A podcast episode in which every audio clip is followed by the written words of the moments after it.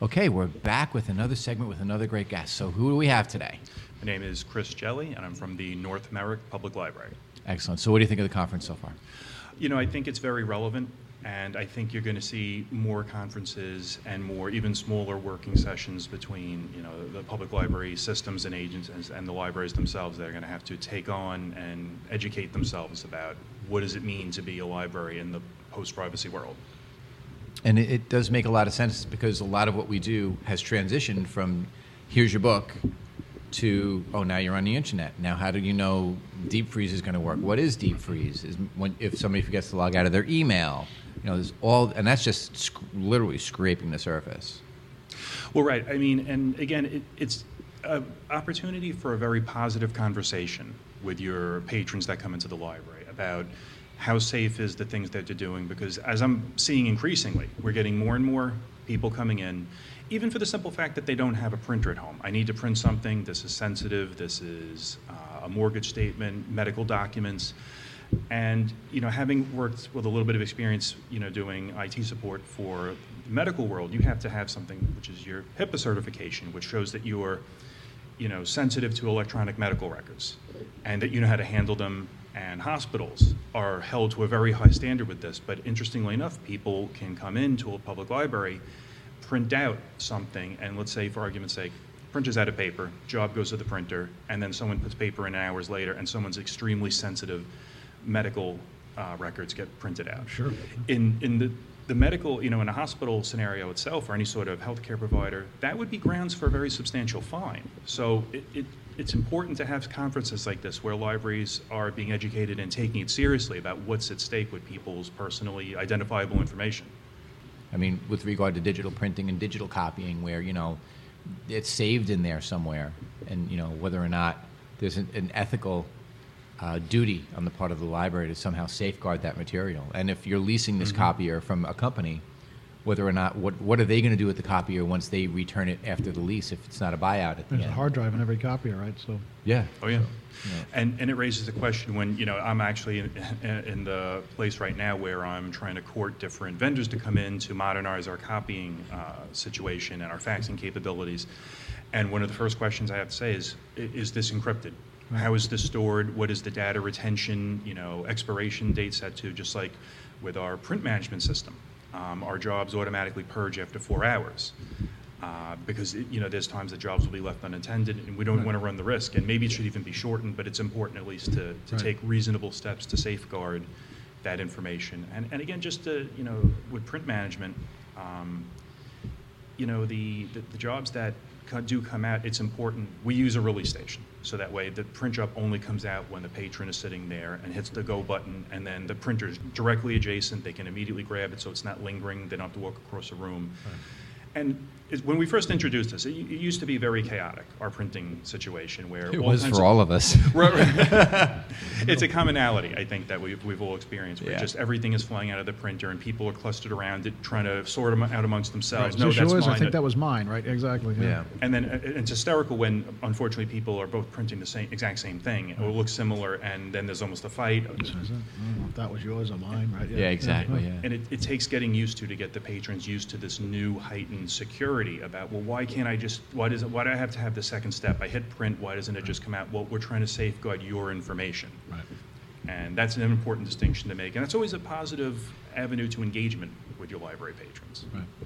Sure, and it's really important to understand it almost to a point where it's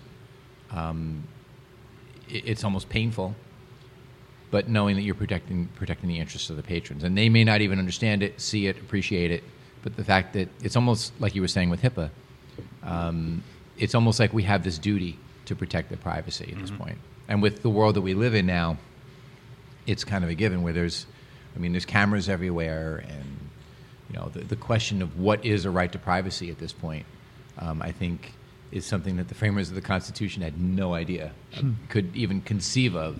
It's science fiction, you know, up until about 5 years ago. Like, I was just showing Bob my Ring camera. Or, you know, it was a person in my driveway who was at my house doing some work, and I said, oh, I forgot she was there doing this work, and I said, look, there's somebody in my front door. I mean, think about that in terms of that person's right to privacy versus my right to protect my property. So there's all these new elements of things. And, you know, it's kind of funny in the context of watching an old detective show, like, let's say, Columbo or Kojak or something, mm-hmm. where they're sneaking into an apartment building. And that completely is something that would not happen now, because there would be a camera pointed at that door, yeah. and they would see who would come in. And then there's so much to those old detective shows from the 70s that just you kind of laugh at now, because the world has changed so much that, you know, everything is on camera. So in terms of even having security cameras at the library, is there a certain expectation of a lack of privacy? Even I know it's a public building and all that other stuff, but now we're talking about, we go one step further with AI and facial recognition software, right. and at work with biometrics for checking in with the handprint and all that other stuff. It opens up another whole Pandora's box, if you will, of privacy issues. Yeah. And what number you should use for time clocks and coded doors and things like that? Do you use part of their social, because they're not all going to be okay with that, and right, you know, that kind of stuff. Same idea. So, and the scanning stations, right? So everybody has a scanning station that usually gets sent to the patron's email when they plug it in. What email address is that's sending it, and is there a copy kept in the sent folder? And you know, how often does that get purged, and is the data still there? And I mean, there's a lot to think about when it comes to, you know, privacy in a public setting, right? And they're so used to trading off privacy for convenience and everything else that they do on social media, right? And just to get an email account, sign up, and boom, who knows what they're doing with it, where does it go, and how often are those email addresses being sold to third parties, and then that data is being used for advertisements, and right, they're used to it. So when they work, that's why I think they're so comfortable with it. They'll come in and print out their boarding pass, and they'll print out their social security card for, you know, a copy that they need. They'll print out medical records, right? Because mm-hmm. the rest of their experience with social media and other things over time has allowed them to exchange privacy for convenience, right? So. Or even think in terms of renewing your car registration online. Yeah. Like I had just done that for my car. And when you print out the receipt for the temporary registration, your VIN number is there, your address is there, right. the make and model of your car is there. Now, could somebody do something with that? That's nefarious? I don't know. I haven't thought that deep into it. It's a step. I mean, if they have your VIN number, right, over time mm-hmm. they could figure out who your registration is. You know, if they have your license plate, they might be able to figure out who your insurance is. Everything in taking, well, you have a personal experience with identity theft, but yes. but it's all a step. So if I get your car, then I might get your insurance. I have your name and address. And then I might get, you know, your credit card info.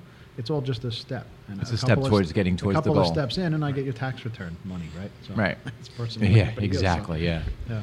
Right. I would always err on the side of caution and say, you know, all information is valuable. Anything is a piece of the puzzle that is you yeah. Exactly. in an online sense. Yeah. And you know, it's great when you do programs on like whenever Data Privacy Day rolls around, and we've done programs like this. And when we, you know, I'll put up on a big projected screen, you know, your terms of service for using Facebook, and then to see people's eyes go wide right. when I was like, it's not what it says, it's what it doesn't say. Right. That's really, right. it gives them like carte blanche in many cases. And now they've, as you know, was mentioned earlier at the conference today, you know, they've talked about the FTC hitting Facebook with a $5 billion fine, which I'm sure even for the size of Facebook they felt, and it's a step in the right direction, but mm.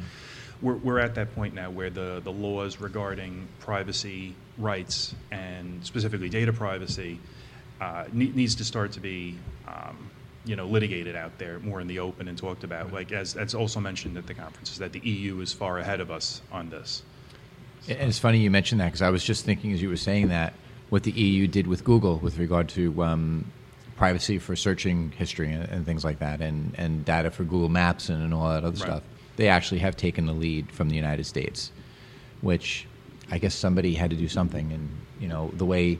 Our government is right now, it's in a state of paralysis. Regardless of where you fall on the political spectrum, everybody, I think, can agree that we're in a state of paralysis right now, and nothing really is getting done. Not that the EU is getting a lot done either. Well, maybe the UK is not getting anything done. But, you know, it's good to see that somebody is taking the lead, and it's not China.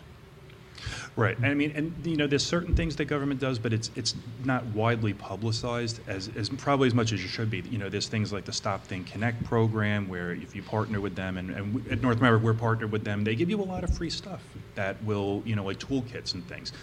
Now, it's things that can be retweeted, it's graphics that, you know, you don't have to spend time making. And sometimes it's just aimed solely at educating, just about here's the thing, you know, change your passwords frequently. It's these very basic things, but they speak volumes, especially for the people that we all, you know, are pressed for our time as library professionals. And it's important that as much things that you can push into my hands that I could then, you know, not spend time creating. So that's one case where, you know, they'll give you posters and things that you can print out, or, you know, free swag and things like that help you educate the public. Because sometimes it's knowing what to tell the public. Right, and how to tell them that, right? Because there's a line, right, between educating them and giving them, you know, the information that they need. And then they jump to the conclusion of fear, and they're not going to do anything. So, you know, the library guy said I should get off Facebook and get off Instagram and not do anything, you know? And I've had people like that, too. Patrons come in and be like, well, I heard that social media is really bad. I'm like, well, hold on a second. You know, the way that you use it and what you're using it for can play a big, you know, and if you're careful and you allow certain things and block others.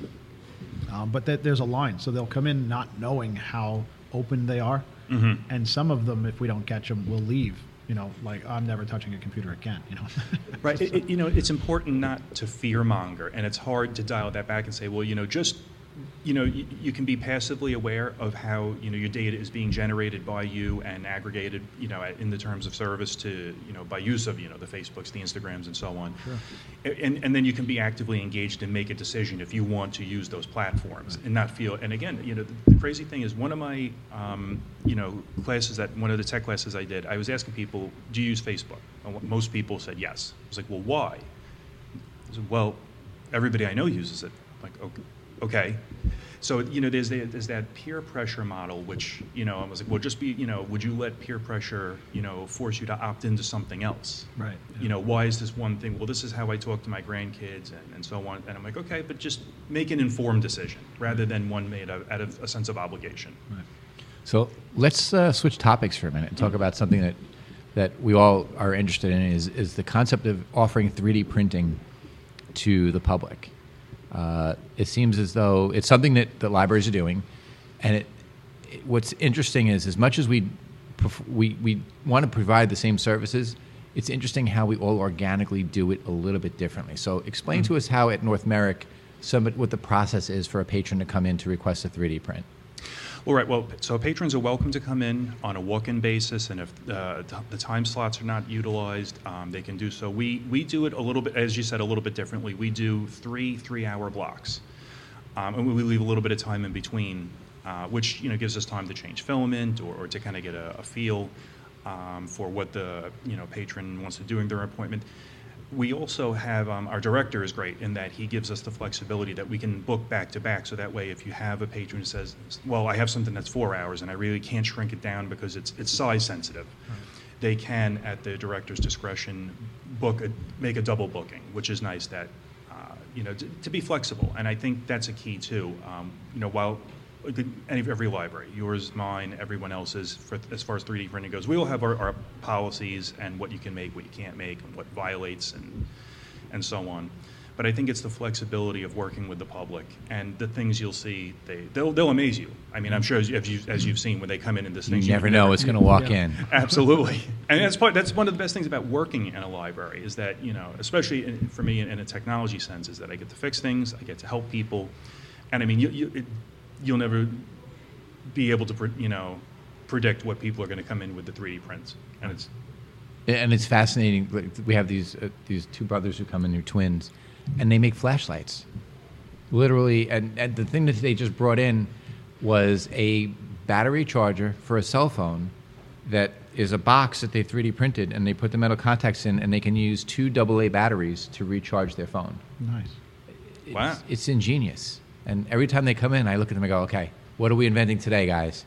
And it's that spark. And it's a bonus that they're 20-somethings. They're like 22, 23 years old. And they came in to the library for the first time and say, oh, we don't know anything about 3D printing. What can you tell us? So we have this business card that we made. It's branded for the library and the space. And it has Tinkercad and Thingiverse. because how many times can you write down the same thing over and over again? Right. So we made business cards that had that. I said, well, if you're looking for something that's already made, here's Thingiverse. If not, check out Tinkercad. It's real easy. You import the shapes, you put your measurements in, and boom, it's there. And he came back 2 hours later with his first design. Wow. That's great. And they keep coming back. He works at Taco Bell. He wants to start his own business. He doesn't know exactly where yet, but he works at Taco Bell right now.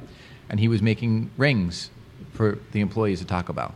It's like, wow, this is amazing. And he's just one of the great success stories that we have. So what's really cool is just to see what walks in.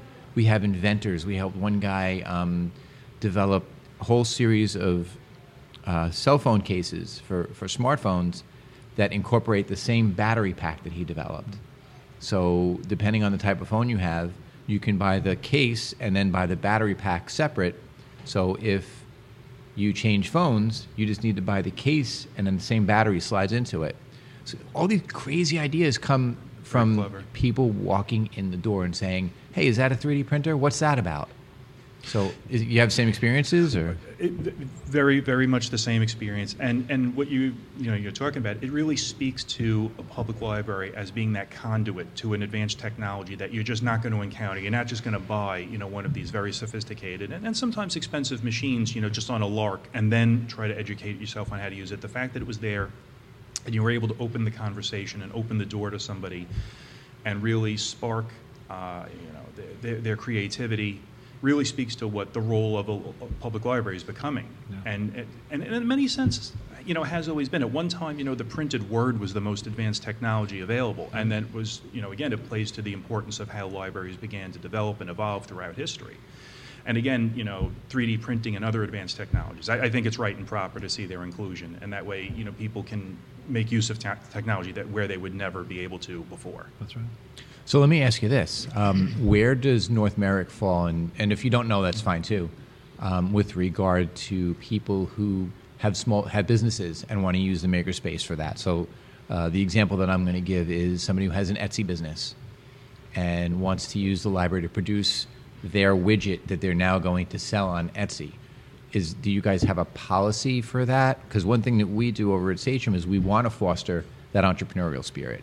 We don't want to become your factory where we're making widgets 24/7 for you, but if it's a custom order or something you really want to develop to be a product that you then want to mass produce with a manufacturer or something that you want to do on a case-by-case basis, we want to facilitate that without us, again, becoming their factory. Do you encounter things like that? Well, to the best of my knowledge, unfortunately, we within the policy, they have the ability to do a lot of prototyping, and we see that. We've seen a young lady come in and do her own version of Legos, where instead of the round pegs, they're square, and then they lock together a little bit differently. But fortunately, we haven't encountered that yet, where we've had to amend the policy. Mm-hmm. But I don't, to the best of my knowledge, it doesn't specifically say anything about the resale, because there's that enforceability. Right. And I think if someone were really booking up the reservation system, heavily. And again, they'd have to book 33-hour, tours to print 1,000 widgets. So I think you'd see that come in and be like, hold on a minute. We see a lot of educators actually come in, and one patron in particular, and it was great that we could facilitate this for her. She works with special needs kids, and she's able to make certain items that have a tactile feel and a certain color that she would not be able to buy. And she every time she comes in to make something, she just praises us left and right. And she's like, I couldn't find a blue turtle anywhere that's this size, for this one special needs kid. Whereas now, she can pick out, the models, the colors. Yeah. So that's another good experience. Well, look at what Ellen Druda did.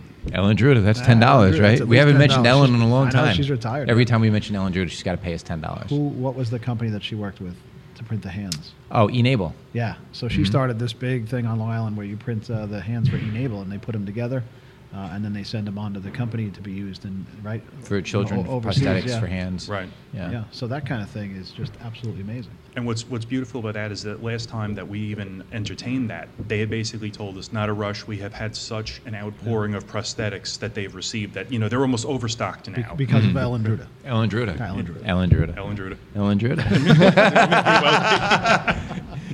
It took us an hour and 51 minutes to get to Ellen Druda. I had to bring her up. Gotta love it. And she made like $60 right here. She's like the matriarch of makerspaces on Long Island, I think. I'm going to go with that. I'm going with that. That's good. Yeah. That'll be $15. $15 now. Somebody's got to send her a registered letter. Exactly. Her price is going up. I must say, years ago when I was a consultant, I worked with Ellen Druda at Half Hollow Hills Library for quite a while. So I remember her very fondly. An incredible lady. So, see that? Amazing. Yeah, that's right. So I'll have to text her later and say we are calling her the matriarch of 3D printing on Long Island. Send her this clip, and we'll have to trademark the matriarch of. Excellent. So tell us about some of the other stuff you're doing technology-wise over at North Merrick. Well, one of the other things we did, I came in looking to lower some of the costs and simplify a few things. So our OPACs, OPACs are always, this kind of a unique niche of. It's where computers go to die. Yeah. Historically, yes. You would take the ones that were kind of flaky because you're like, well, I just needed to run a web browser. And even at this point, I started to get to the point because I'm very cybersecurity conscious, and I said, okay, what way can I lower the cost and keep them more secure and, make them basically unbreakable? Right. Because, when you don't have to sign in to use something, that's, the thing that people experiment with. Yeah. And I implemented Raspberry Pis as my OPACs. See, that is genius to me because the cost is so much lower. $35. I mean, I used a mouse, keyboard, and monitor that were already there. And right. I just put this thing in. I had to buy SD cards, a total right. out-the-door price for the case and everything. And you didn't 3D print the case? No, actually, we splurged, and they came as a package with the power adapter on Amazon, okay. And yeah. we got a really good deal on, and we just put them in place. And basically, there's nothing to get to. They run Chromium. They pointed out our catalog.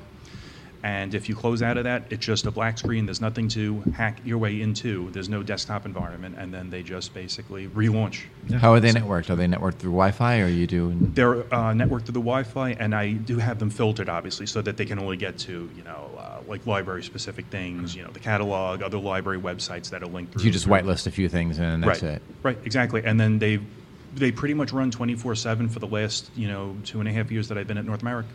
That is amazing. The energy footprint is huge, too, because we're using a lot of libraries using the older machines, which have huge power supplies, sometimes 300, 400, 500 watts. And they're just sitting there doing nothing, but they're using so much energy to do nothing. Generating heat, eating up, and it's great to because we're so classy, we just have them sticky taped right on the back of the monitors, right, and it, that opens up another good conversation with our stakeholders, the taxpayer, and that's to be able to say, well, instead of having this computer running antivirus and licensed software and all of this, security to lock it down, we basically just have this, $35 device here, and it uses a fraction of the electricity, and off chance something were to ever go wrong with any of them, you just pop in another SD card that has an image ready to go, and then the recovery is done. And again, that's just to simplify. And we also have our digital signage that's also running on the Yodeck platform, which is a cloud-based. And just to speak about Raspberry Pi, I mean, for libraries, they just fill up, such. A place in my heart and in my technology plan because of course, they run 24/7 for years on end, and they just never seem to break. That's and it's amazing. We're kind of in that model at Emma Clark, so we use the old thin clients, so the HP thin clients where they did nothing but display a browser, and we've repurposed them because they're so energy efficient. Right. They're basically like a Raspberry Pi in an HP box. Right. And Dell has bought Weiss, right? So the same kind of thing. They do absolutely nothing. So we put an open source OS on it, and it does the same exact thing.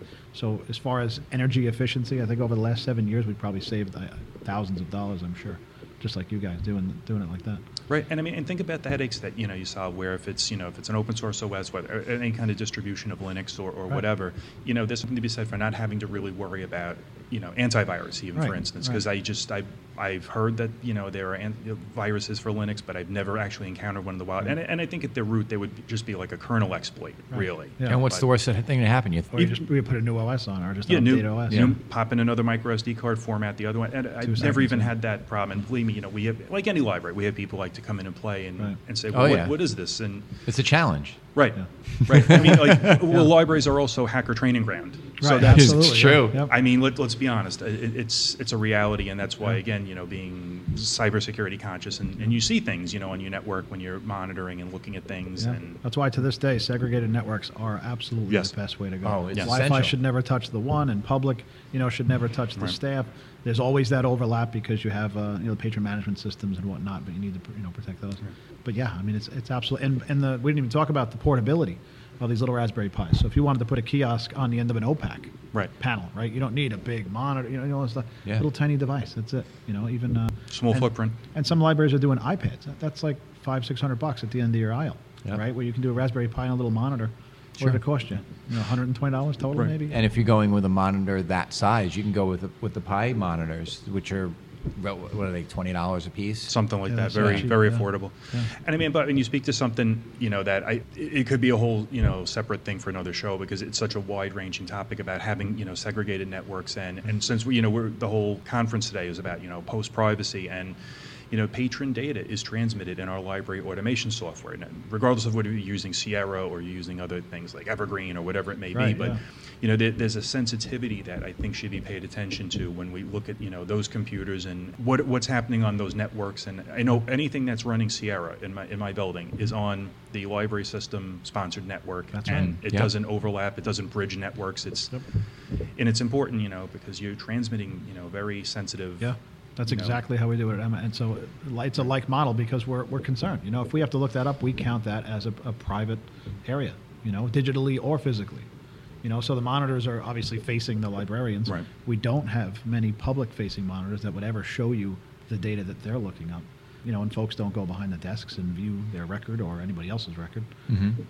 Outside of just those general things, there are so many other things you can do with Pis from a patron standpoint, too. Like, we just had a class on retro gaming where we actually let them take the Pi home afterwards. It was theirs.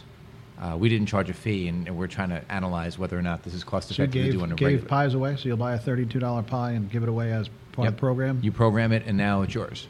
Wow. Think about it in terms of your per attendant fee, though, right? So if you did, we don't. When you do your for this, we did this as a pilot just to see what would happen. And what was interesting was it was a class of 6. Only 3 people showed up. So we're giving you a Pi and only 3 people showed up. That's crazy. Isn't that interesting? Yeah, yeah. We found that really interesting. So what we wanted to do, and we may charge a fee in the future. I'm not sure yet. Can we sign up for that program? I'm interested. I can never get enough of these things. I'll sign up 10 people. We'll go and just give us your extra Pis. That's nice. So the idea and the concept is you can take a computer class and come in, but if you don't have a computer at home, like let's say you're taking Excel, and let's say you have a computer but you don't have Excel at home, and you learned all this stuff, if you don't go home and do it, what's the point in taking the class? Yeah, that's right. So the idea is, yes, you can go and buy a Pi now, but now you're going to have to set it up and all this other stuff. So even if we just went as far as maybe not giving them the Pi, but giving them the SD card with the ROM on it. So is that retro gaming? Those are retro gaming. So they go home with like a Super Mario type of something that's like open source, right? Yeah, of course. Exactly. Yeah, that's cool. We gave them the Pis because now we said you could do this, you know, and it opens up the possibility. So of those 3 people, 2 of them came back and said, if you have another Pi class, can I bring my Pi back and use that Pi? So what's nice is out of the 6, 3 showed up and 2 said they wanted to continue moving on. So if you look at it in percentage of the people who attended, I got 66% of them engaged. Now I know the number's really small, and it's a skewed ratio. Yeah, but it's an indicative of a need. It's a 2/3 buy-in that want to continue learning about Pi. Where else do you get that? You're not getting that anyplace else. And the class was free. So in hindsight, which library's giving these Pis away? What's that? Which library's giving these Pis away? That would be the Sachem Public Library. Is that what it is? That's $5. I got to give him money. Nice, nice. So the concept is you want them to be either go to Best Buy right afterwards and buy one, or have that idea that now I can take this and now I can do all these other things with it, and now it opens up their mind to something different. And think in terms of even with seniors, if you're able to do a senior Pi class, and then they start to understand, even if they don't understand the programming behind it, if they know that they could buy another SD card with the ROM already loaded on it and they can pop it in and do something else with it, think about how that would, and we were just talking about the generation gap and the digital gap. Right. Think about how that could close that digital gap for seniors? Well, you know, it's funny that you mentioned that, because actually my mom actually uses Linux. And again, you know, from not being a technology, you know, centric person at all, you know, it was easy to take in one of my old computers and just throw Ubuntu on it. And she got used to that, and eventually that died. And then just to migrate her over to a Raspberry Pi, right, running, you know, I think it's Ubuntu Mate, you know, with the Mate desktop environment. And someone like my mom, she's not the kind of person who's going to go out and say, okay, well, I'm going to go buy an $800 iPad. She just doesn't see the value in it. But, you know, lowering that cost and saying, okay, well, this is like a $35 thing, and here's an old monitor of mine or something. And then what does she want to do? She wants to open up her email and look at pictures of her grandson. Right, and if it dies, here's another one, right? Right, yeah. and that's all she needs it to do. And it's, again, it gives her a way at a very low cost of having that, you know, presence online and being able to follow things. Yeah, it just makes sense, and it's economical, and not just for patrons, but also for use in the library. Now, if we could just figure out print release stations with Pis, there you go. It can be done. I've heard it done. Yeah. Well, really, the management software just needs to support Linux, and then you could do it. Right. Any way you want. Yeah. I've been begging, you know, we use Pharos, and I've been begging them, you know, like if you can get something that runs on Linux natively without necessarily, you know, a virtualized, you know. Yeah. And you save on licensing fees, too. I mean, you know, for libraries, we get the educational discount through companies like TechSoup and where Microsoft donates these lines. But, you know, each Windows machine needs a client access license. So now Raspberry Pis don't. Right. So instead of having this dead machine that uses tons of power doing something simple like bringing up a browser to display a website, you have a machine that's low cost, low energy, doesn't require any sort of licensing to connect to another central server to do anything. And the privacy is even better because it doesn't connect to those central servers. It just goes out to the internet, displays a web page, and it's done. Patron leaves, it reboots, and refreshes the page, right? Well, their data is gone, so there's no back button to hit, nothing like that, right? So, yeah, it's cost effective, and it's secure, and think about boot time too. Especially if you're working with older machines. A couple of seconds, right? Yes, a couple of seconds. Yeah. The better your micro SD card, the faster your boot time. I mean, and they're just resilient. I mean, like just even my digital signage. You know, the Yodeck platform gives you access to one monitor. And I can't say enough good things about it. If you add additional beyond that, there's, you know, a small monthly fee. But you get one free instance of it. You load it on a Raspberry Pi. What is Yodeck? That's your digital signage platform? It's a digital signage platform that I know that there's other ones out there like Screenly. I just happen to use Yodeck because they give you that one free instance. And again, for any library, you know, budget's always a concern. That one free instance of that monitor. That could be all you need, right? And it's cloud-based. It sits there, you know, right next to a monitor, just running a slideshow all day, every day. So you're like running a PowerPoint or something like that on it? Right, you know, just slides, but it can do a lot more than that. You can run video. I've run videos, and when we first did, you know, some of the videos of our 3D printer, when we announced that, cool. It supports a wide number of things. And again, you know, you get that one instance of it for free, so it's a beautiful thing. Yeah, that is pretty amazing. Now, Chris, at Sachem, you're using Raspberry Pis to run your light show. Yes, so we do a holiday light show in our garden. I want to know more about this because I've heard it's amazing.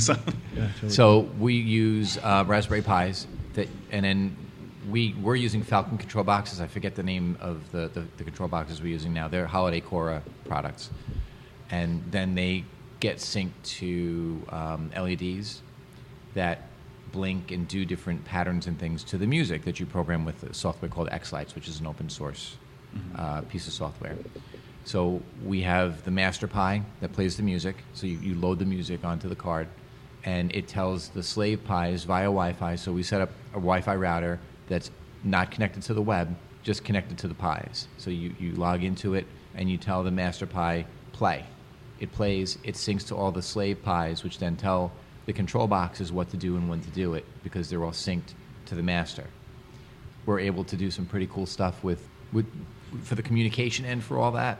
And then we can literally turn it on, turn it off with our phones just by jumping onto that Wi-Fi network and then going into the, you know, porting into the IP for it, getting into the control panel, and boom, hitting play or turn on or I forget exactly what the command is.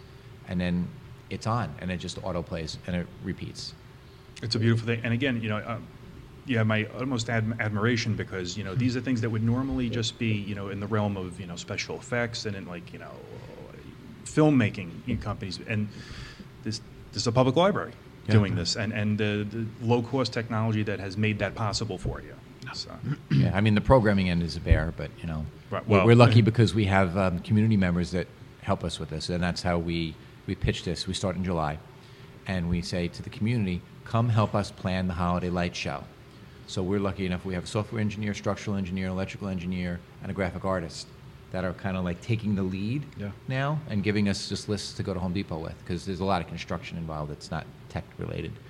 And then when it's time for construction, we bring in all the kids that need their community service hours. Community reaction has been great. And that's what it's about. It's everything you're describing is a community coming together and rallying at and around their library. Right. Yeah. And the enthusiasm, my emails are going off at 11 o'clock at night and 4 o'clock in the morning because they're so excited about the next, this is the next part. Now we got to do the painting. Now we have to order this. Did you get the corrugated plastic? Did you get the spray adhesive? We just got to text before. Did you get the spray adhesive and the corrugated plastic for the next meeting on Wednesday? No, Aaron, the answer is no. We haven't gone yet. We did not get it. Hopefully we'll get there this week. But the idea that you could take something as simple as a Pi and do this, obviously with a big investment with the control boxes and all that other stuff, you can do it with cheaper material, but we wanted to make sure that we weren't going to have a problem with rain, wind, snow, kids chewing on wires, all that fun stuff. But again, the IT infrastructure for the whole thing are Raspberry Pis. Now think about if you had to run that with either slimlines or, God forbid, a desktop, and you had to have it. You probably need. I mean, to do it conventionally, you need Windows machines at every single one of those control boxes to speak to it. Mm-hmm. And you're talking energy use. You're talking. We could easily logistics. Hack that. The Windows machine. And then think about power infusion. We're already power infusing just because of the amount of power the control boxes are using. Yeah. Can you imagine how much more amperage we'd need just to run PCs? Which would be insane and probably next to impossible. Just prohibitive all around. Yeah. Just all around. So, Pis are a great resource to use for libraries, for all, not just for crazy holiday light shows, but for everyday OPACs and everyday usage for things. Just even think in terms of using Pi cams if you want to stream when you're hatching eggs in children's the springtime, or if you want to set up a Pi cam on your 3D printer or your engraver or whatever you're using that patrons could watch from home. Yeah, it's very multi-role. Now, again, on the other side of the spectrum now, Pi's being very, very inexpensive, another thing the libraries are doing that we just did recently also. And, again, we looked at Station because when I was at, your building for a tour, NCLA joint NCLA meet, NCLA tech meeting, we saw your virtual reality setup, which we've also, recently adopted. And everyone's implementation of VR in a public library is very different also. Sure. So that's another thing that, we've had, high success, high attendance at our programs for that. And it's always a unique thing. And then there's always those logistics about when this is like touching people's faces, like how do we clean this? How do we, and this whole other market's bringing up now that almost like a gasket that goes between your face and the interior of the headset. Yes, exactly, Like a peelable face mask. Because, most of the times you would not need this. If you were to be purchasing this for yourself at home, you're not going to, buy these face gaskets. But now it's like these other industries that have grown up because it's in use in a public library, in a public setting. Yeah. Yep. Yeah. What did you guys go with, the HTC or Oculus? Which one did you? We have a HTC Vive Pro, which is a very nice, offers a very compelling experience. Yeah. And we have it, just with I originally wanted, I love building gaming computers, but for the portability sake, I was like, my director was, again, very good, and my, the board of trustees at North Merrick, my thanks go out to them for letting me get a really nice Republic of Gamers gaming laptop to drive this. And it was That's cool. Really the way to go. I mean, you could build a monster machine, but if you have that laptop, monster lab portability now, set up and break down. Outreach. Yeah, that's the big thing. Right. And I mean, and again, it's a setup and breakdown because we our rooms are multi-use. We don't leave the setup. We only have the mounts for the motion trackers, and then we take the motion trackers down at the end of this. So we're looking at now expanding it from a corner of the room to a standing. Where we're going to have the maybe motion trackers on the opposite side of the room. But it's things that are being toyed with.